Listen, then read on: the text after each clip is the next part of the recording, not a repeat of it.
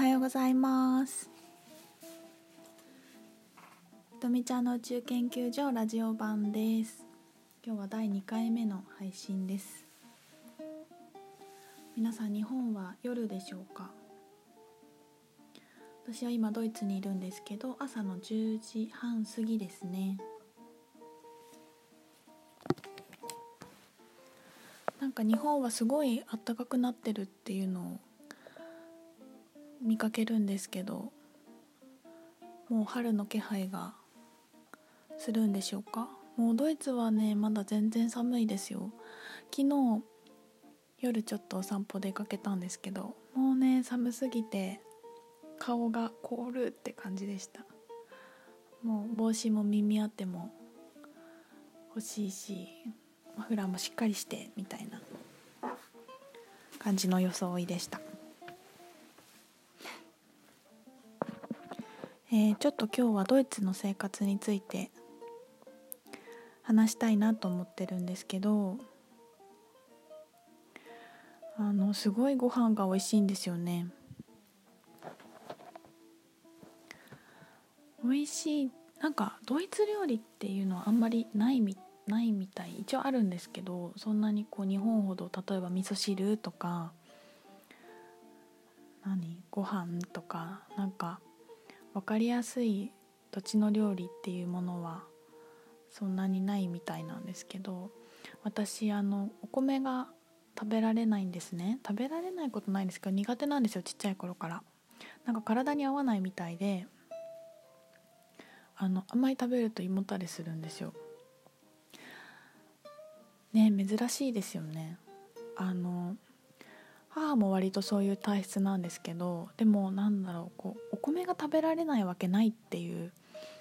先入観があるじゃないですか。日本人なんだからみたいな。だからこう絶対残さないように結構言われていたし給食もあの学校の成績結構厳しかったから残させてくれない先生結構多くてそのご飯をどうやって頑張って食べるかっていうのはあの幼少期の私の長年の何て言うの戦いだったんですけど。で一人暮らしを始めてからもう好きなものしか食べなくなって全くお米をほとんど炊かなくなったんですけど。うんとアイルベーダとかを習ったタイミングで小さい頃から食べられないものって体に合わないから食べなくていいんだよとかって先生に言われたことがあってなんかそこでようやくお米が食べられない自分を認められたっていう瞬間があってあ別に良かったんだ、まあ、今だ今も全然そうだし当たり前にそう思えるんですけどその時はね結構思えなくて。だからあもういいんだっていう風に楽になったっていう出来事がありました。そうでドイツはやっぱりパンが美味しいんですよね。パリ行っても美味しかったですけどパンと,、えー、と野菜なんかね食べ物がすごい安いです。あと私乳製品がすごい好きなんですけどチーズとかもすごく美味しいしとやっぱりあのじゃがいもとかソーセージは本当にたくさんスーパーに種類が売っていてソーセージとかやっぱハムとかチーズとかすごいですね。本当にたくさん種類があります。でそういうお肉とかなんかタンパク質系をたくさん取るドイツの人たちにとってえっ、ー、とその体を助けたっていうのかな。多分日本でいうお味噌とかそういう役割をしてたものが黒いパンとえっ、ー、とザワークラウトかな。酵させたキャベツですね。なんかこの2つがすごくあの多分腸内環境を整えてたのかな。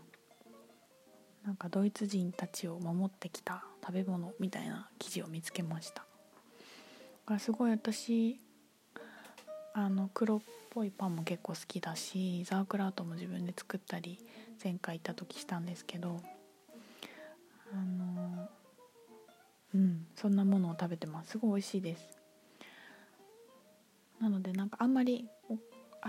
お米が食べたいってそんなにならない日本食恋しいってそんなにならないっていうところはなんか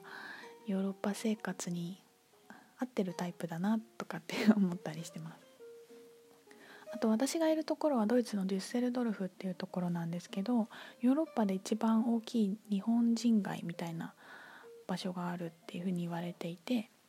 インマーマン通りっていう通りがあるんですけど、うん、たなんだろう多分日本でいう新大久保に韓国の方がたくさんいるみたいな感じなのかな。そういう日本人がたくさんいるエリアで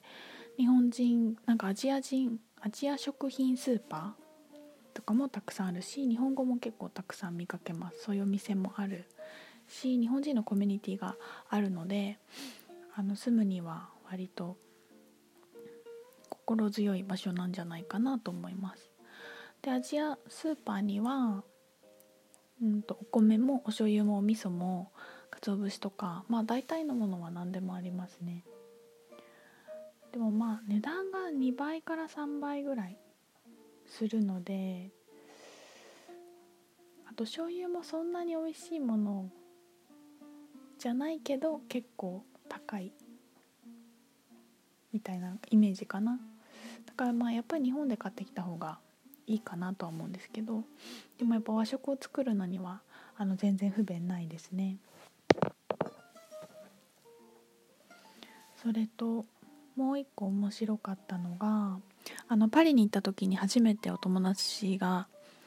あの登録してくれて Uber を使ったんですよ。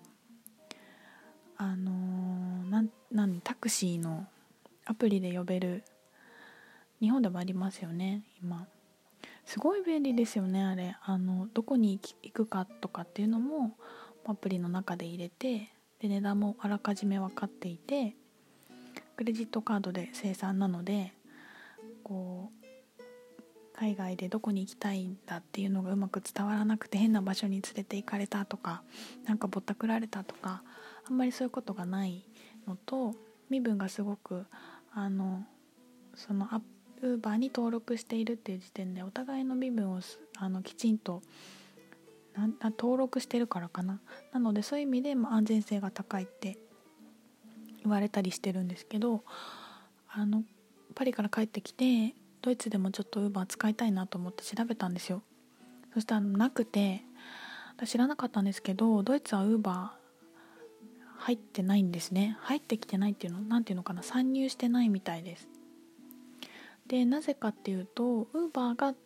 えっ、ー、と確かサンフランシスコの本社の会社でなんかそのドイツの経済の的に、まあ、お金がその外の、うんとまあ、国に流れていかないように、まあ、自分たちの国の経済を守るために参入を禁止しているみたいなんですよね。でその代わりにえっと、マイタクシーっていうまウーバーみたいなドイツ版のドイツ国内で使えるそういうウーバーみたいなのがあってそれがあの浸透してるみたいです。でもなんかそんなに安くなくてウーバーほど。なんかまあいいかと思って使わなかったんですけどドイツうんまあヨーロッパみんな電車安いですよね。ドイツはあとバスもすごく安くて。ベルリンからうんと私がいるデュッセルドルフが多分大阪と東京ぐらい離れてるんですけどバスで6時間ぐらい。だけど大体日本ですごい安いと2,000円とかで行けるみたいなのでなんかそういう移動にはそんなに困らないようにはなってるなっていうふうに感じたりしてます。そうあとご飯の話にちょっと戻るんですけどあのドイツはオーガニック大国なので本当にたくさんオーガニックなものが溢れています。私なんかヨーロッパ全体がそうなのかなって勝手にちょっとドイツに慣れてしまって思ってたんですけどやっぱりパリ行ってもイタリア行ってもうんまあ、るとこにあると思うんですけどそんなにその辺のスーパーにはなかったのでやっぱりドイツの国柄なんだなと思ったんですけどあの割と安いスーパーとか本当にそこら辺の近所のスーパーに行ってもビオっていうあのマークのある食べ物がたくさんあってしかもそれがすごい安いんですよね。あのそんなに普通のものと変わらない価格で買えます。だからすごいあの生活に根ざしなんていうのか本当に浸透していて日本だとオーガニックのもの結構ね倍ぐらいとかもっとそれ以上値段がするし高くてしょうがないっていうこうイメージがあるんですけど全然そんなことなくてたくさんあるのでびっくりしました。まあその裏にはなんかこうやっぱりオーガニックじゃないと、まあ、売れないっていうかみんな意識が高いのでそれが当たり前っていう方もたくさん多いしでも値段を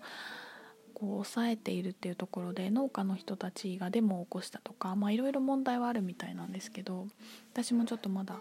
あの勉強しきれてないところなんですけどうん、でもねあの美味しいし楽しいし体が結構楽だなっていう感じはしますね。そんな感じでちょっとドイツの生活について話してみました。後半は今日朝読んでた宇宙の本についてちょっとお話ししたいなと思ってます。じゃあ後半に続きます。バイバイ。